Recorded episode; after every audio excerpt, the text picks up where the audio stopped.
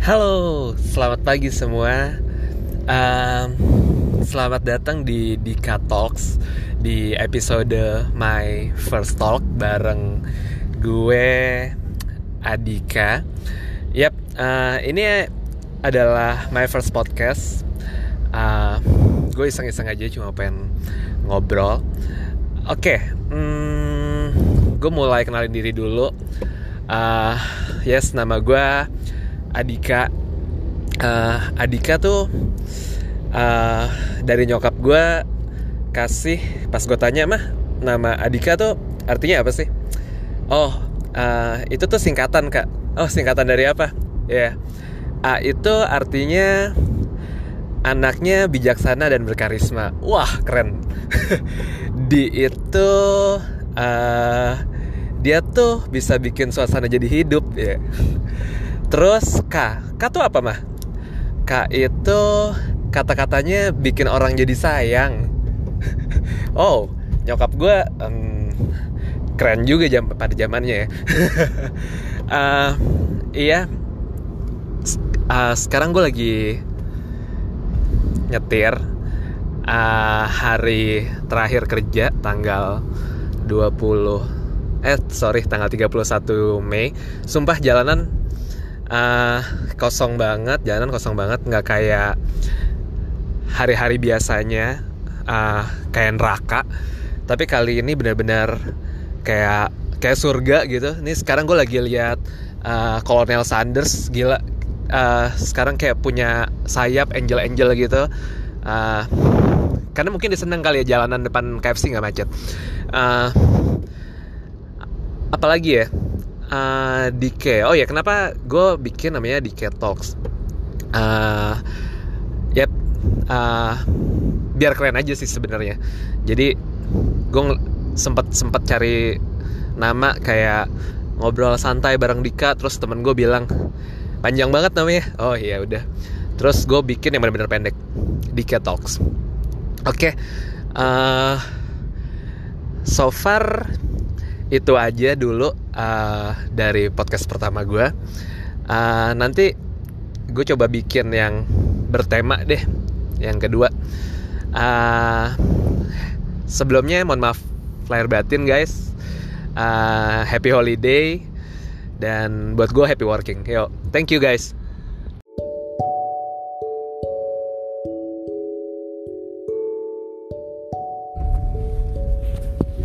Halo, selamat datang di channel podcast gue di DK Talks.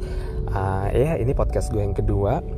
Gue lagi pengen bahas tentang tujuan, tentang purpose. Nah, uh, pernah nggak sih kalian tuh bertanya-tanya sama diri kalian atau mungkin ada yang sekarang lagi kepikiran atau ada yang sekarang lagi cari atau ada yang sekarang udah ketemu tapi lagi kejar tentang tujuan kalian. Kenapa? Apa sih yang benar-benar kalian mau di dunia ini? Apa sih yang bikin kalian benar-benar alive di dunia ini? Uh, pernah nggak? Gue selalu mikirin itu uh, dulu dari dulu kayak tentang apa hal yang benar-benar gue mau. Sampai detik ini, uh, gue masih ngerasa yakin bahwa gue pengen banget bisa berguna sama buat bagi orang lain yes uh, berguna ya yeah. uh, rada general rada bullshit gitu mungkin kalau kata orang tapi nggak jadi hmm, gue senang banget kalau bisa nggak tahu ya uh, selama gue 27 tahun gue hidup di dunia gitu hal yang gue senang gue bener-bener realize bahwa saat gue bisa buat uh, orang lain orang-orang deket gue itu bisa senang bisa bahagia karena karena gue bisa bahagia karena gue. Itu hal yang paling gue pengenin di dunia ini.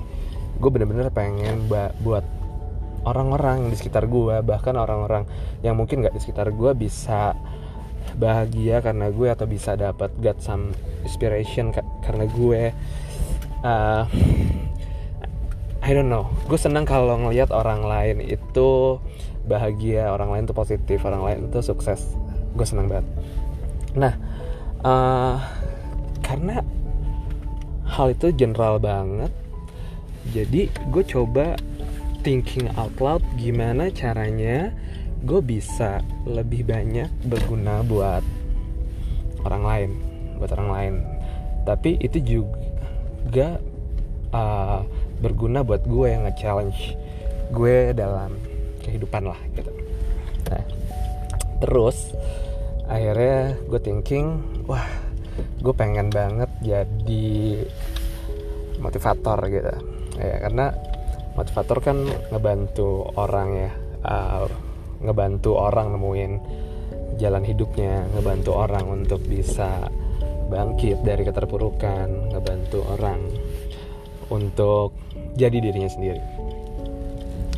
Nah uh, jadi gue coba cerita tentang apa yang gue pengen lakuin dari apa yang pengen gue lakuin dan apa yang bener-bener pengen gue capai untuk bisa ke purpose gue, ke tujuan gue supaya gue bisa bisa berguna lah buat banyak orang. Oke, okay. uh, jadi gue percaya bahwa dari dari dulu banget dari dari gue SMP malah dari gue SMP uh, setiap ada orang nanya gitu, dik kalau udah gede lo pengen jadi apa gitu udah gede pengen jadi apa?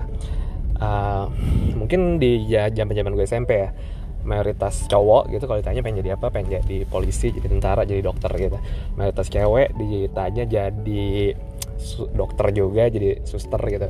Atau mungkin ada yang jawab jadi PNS gitu. Eh gue nggak tahu kenapa masih kecil tahu pengennya jadi PNS gitu. Nah nggak ada yang salah sih. Nah uh, gue di waktu itu jawab jadi eksekutif muda gitu jadi eksmut gila.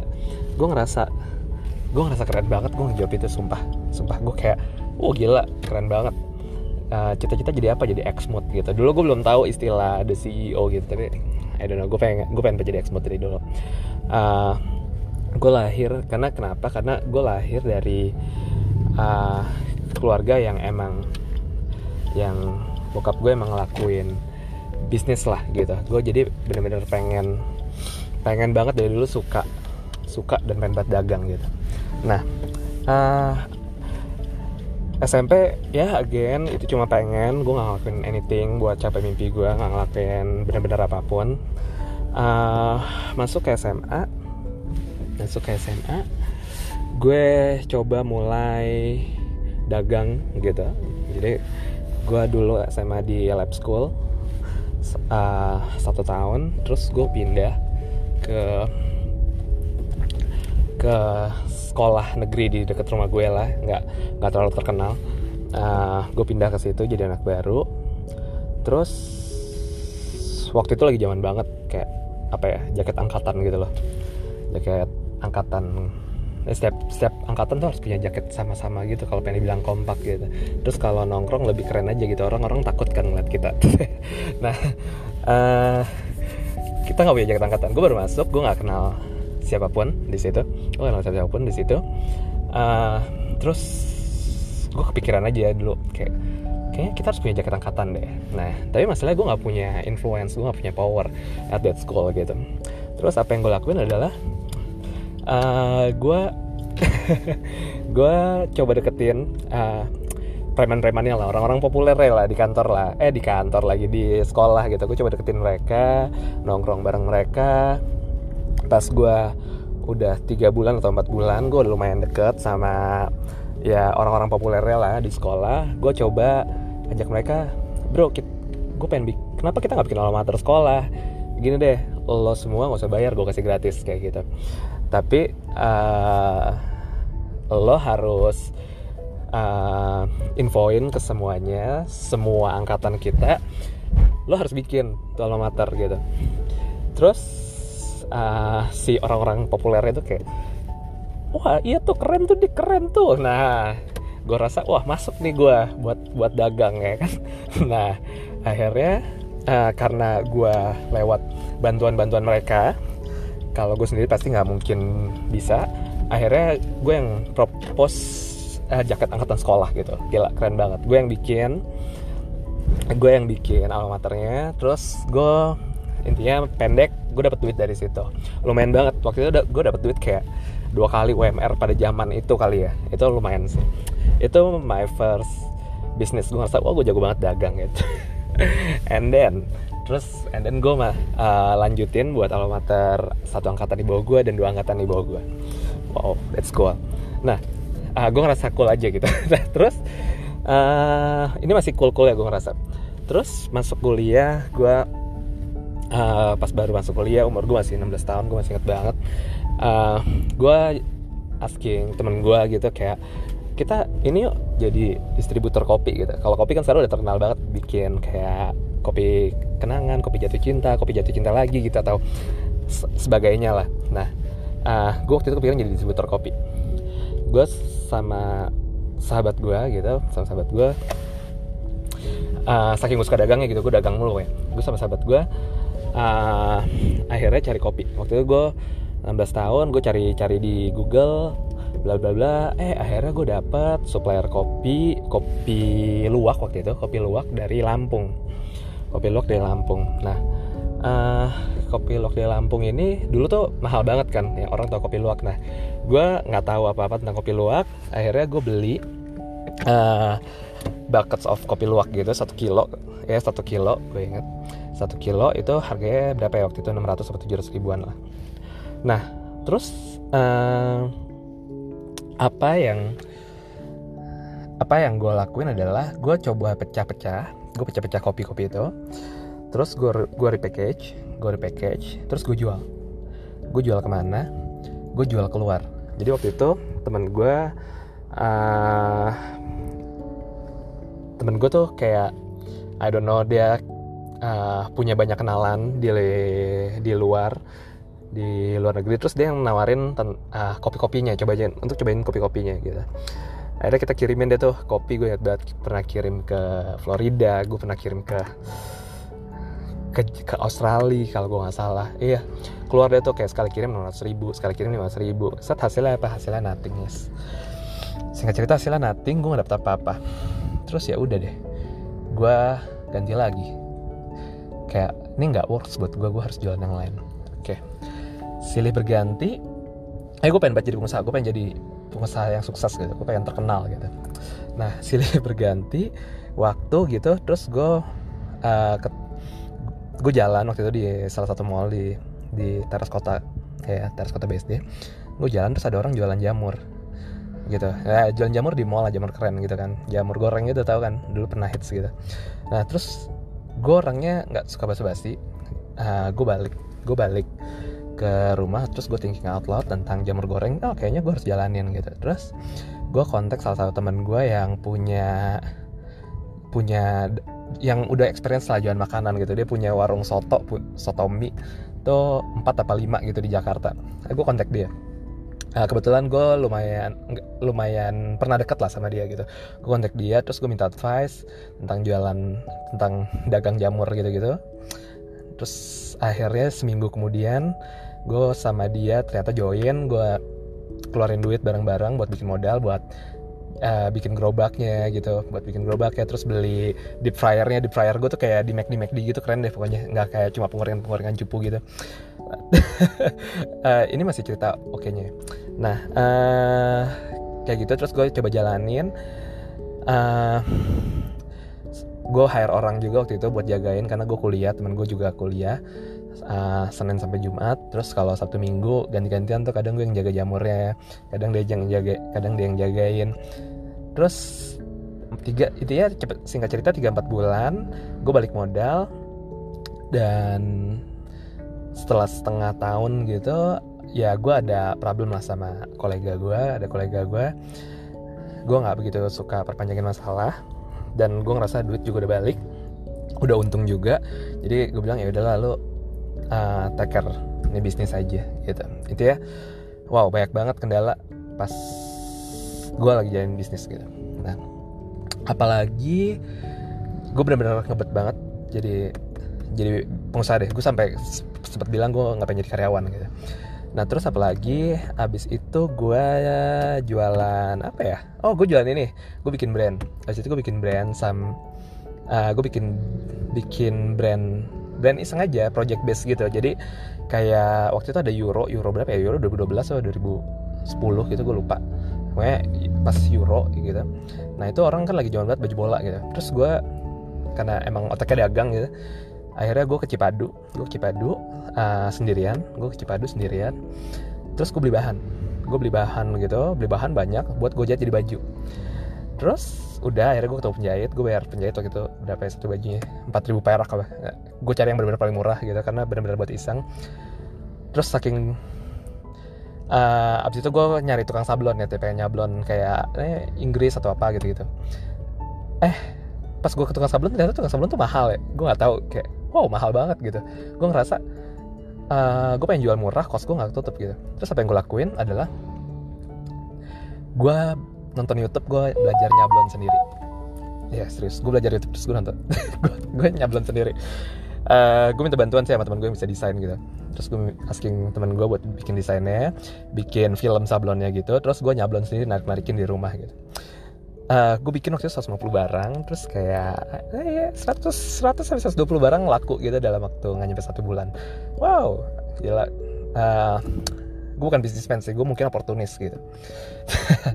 Terus apalagi yang gue coba untuk lakuin uh, buat karena gue ngerasa gini sih kenapa gue pengen jadi bisnismen karena semakin banyak semakin gede bisnis gue semakin banyak karyawan gue maka semakin banyak gue bantu orang. Anggaplah gue punya bisnis misalnya let's say cita-cita gue misalnya gue punya 50 atau 100 karyawan. 100 karyawan masing-masing punya istri punya dua anak gitu. Artinya gue hidupin 400 orang gitu.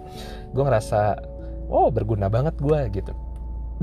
Ya. Yeah. uh, I don't know itu emang gue lah. Gue banget gue emang pengen banget kayak gitu. Uh, pengen berguna lah buat orang.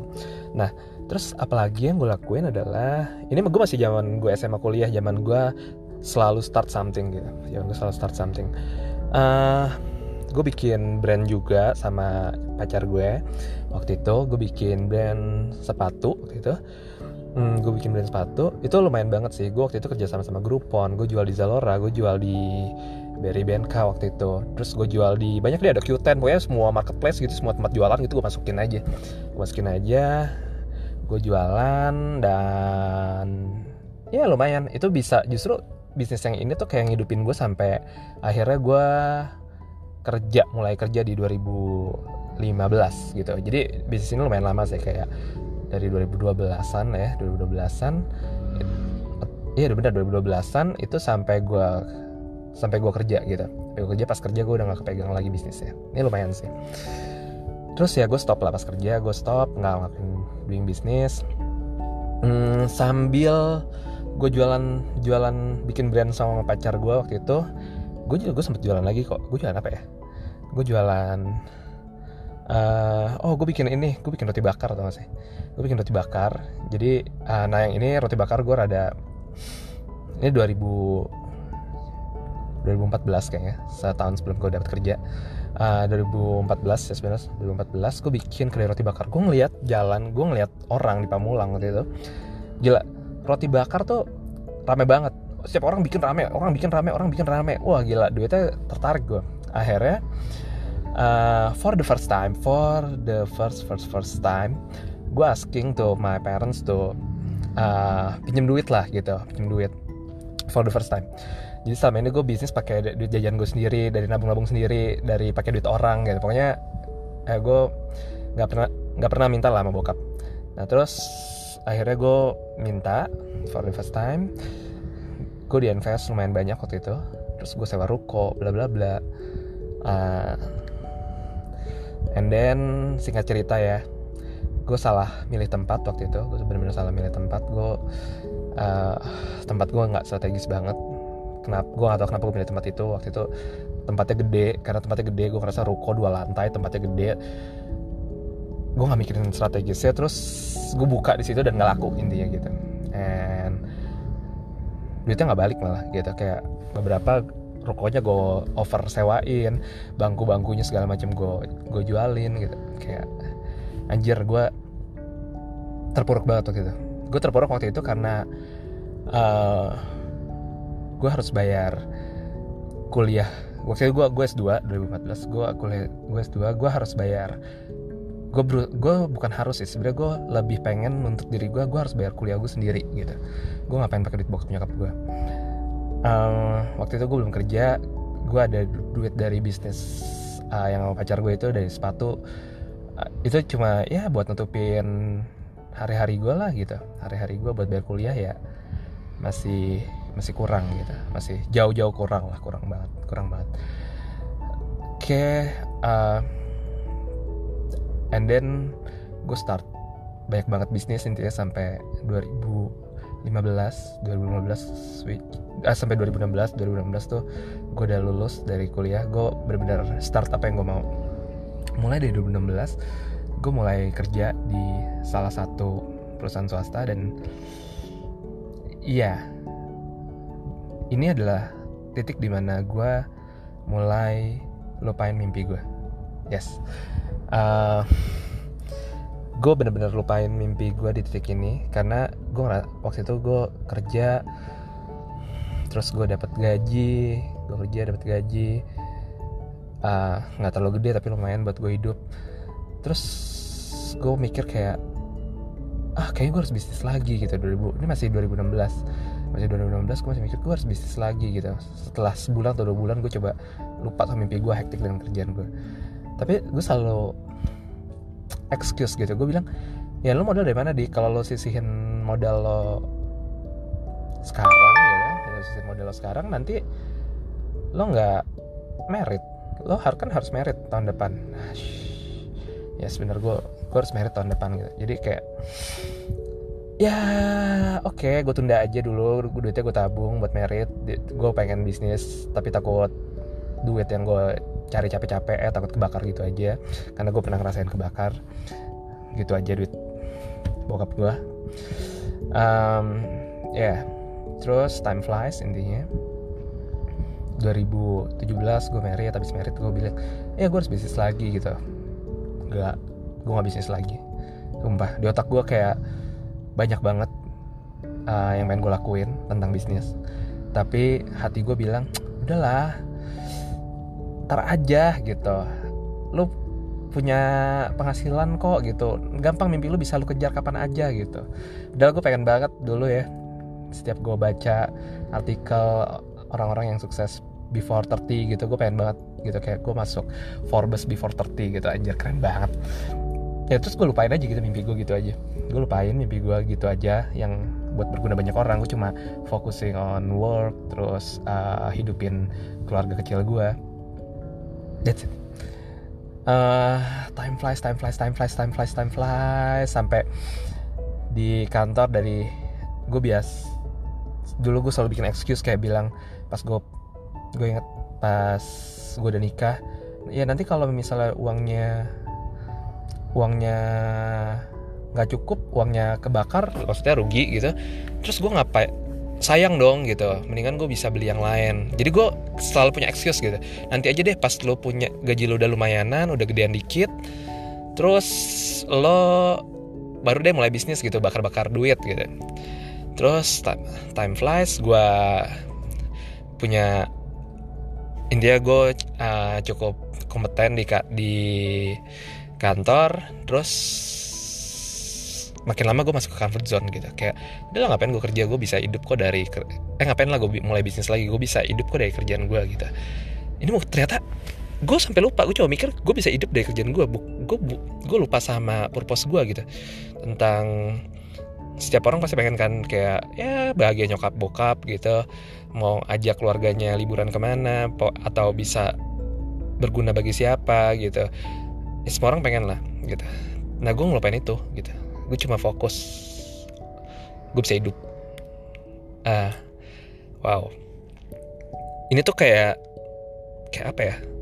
Kayak gue nggak jadi diri gue sendiri saat itu. Gue benar-benar bikin excuse bikin excuse bikin excuse. Ya. Yeah.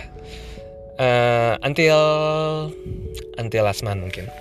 Until last month. Jadi uh, bulan-bulan lalu gue udah tiba-tiba mikir tiba-tiba mikir gitu kayak ya dik lu udah ngelupain berapa tahun tuh dari 2016 ke 2019 tiga tahun. Tiga tahun ini lu udah gak pernah berusaha untuk kejar mimpi lu lagi. Sekarang gue udah 27 tahun. Lu udah gak berusaha untuk kejar mimpi lu lagi. Lu cuma jalanin lu terjebak sama rutinitas lu rutinitas lu dan lu lupa sama mimpi lu. Uh, ya gue bukannya gue nggak mau dibilang terjebak rutinitas sih karena gue suka sama apa yang gue sekarang gitu. Gue bener-bener literally suka.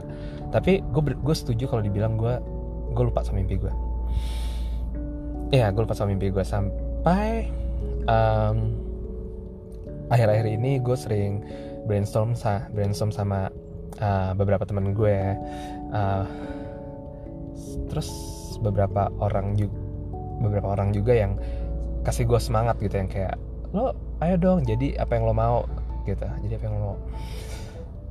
Terus I don't know sekarang gue ngerasa semangat lagi gue ingat sama mimpi gue. Gue harus mulai start lagi. Dan uh, kejar mimpi gue tapi sebenarnya dari semua banyak cerita gue gue coba pengen kasih info pengen kasih uh, apa ya pengen kasih tahu ke kalian tuh gini bahwa uh, sometimes untuk kejar mimpi tuh kita bukan untuk start. I, I start so many business gitu but I don't finish. Gue nggak selesaiin apa yang gue mulai gitu. Itu yang mungkin gue pelajarin sekarang. Next apa pun yang gue lakuin hmm, gue rasa gue harus finishin apa yang gue lakuin. Including kalian gitu. Gue yakin kalian pasti pernah ada yang ngerasa dulu pas kuliah pengen banget bisnis terus terjebak zona nyaman di kantor punya duit punya apa aja uh, bisa beli apa aja terus lu lupa sama mimpi kalian. Uh, karena kalian ada di zona nyaman kalian. Intinya sih gue lagi berusaha nyemangatin diri gue sendiri bahwa ya mungkin gue lagi ada di zona nyaman gue tapi gue tetap harus kejar mimpi gue buat kalian yang dengerin di luar sana kalau kalian lagi terjebak pernah atau pernah terjebak sama dengan apa yang gue rasain oke okay, sekarang coba deh uh, menyendiri dulu gitu menyendiri dulu sambil ngopi misalnya terus thinking kayak mimpi-mimpi besar kalian apa yang belum kalian jalanin dan mulai ambil baby step langkah-langkah kecil dari sekarang untuk capai mimpi itu. Uh, ah, gue belum sukses gue belum nggak bisa jadi motivator tapi gue pengen ajak kalian itu kita berjuang bareng-bareng untuk capai mimpi kita. Uh, ya itu ke itu podcast kedua gue keren deman gue. Keren deman gue yang gue bikin di lah sambil nyetir keliling-keliling aja. Uh, semoga ini bisa ban ini bisa buat gue lebih semangat lagi dan buat kalian lebih semangat lagi. Thank you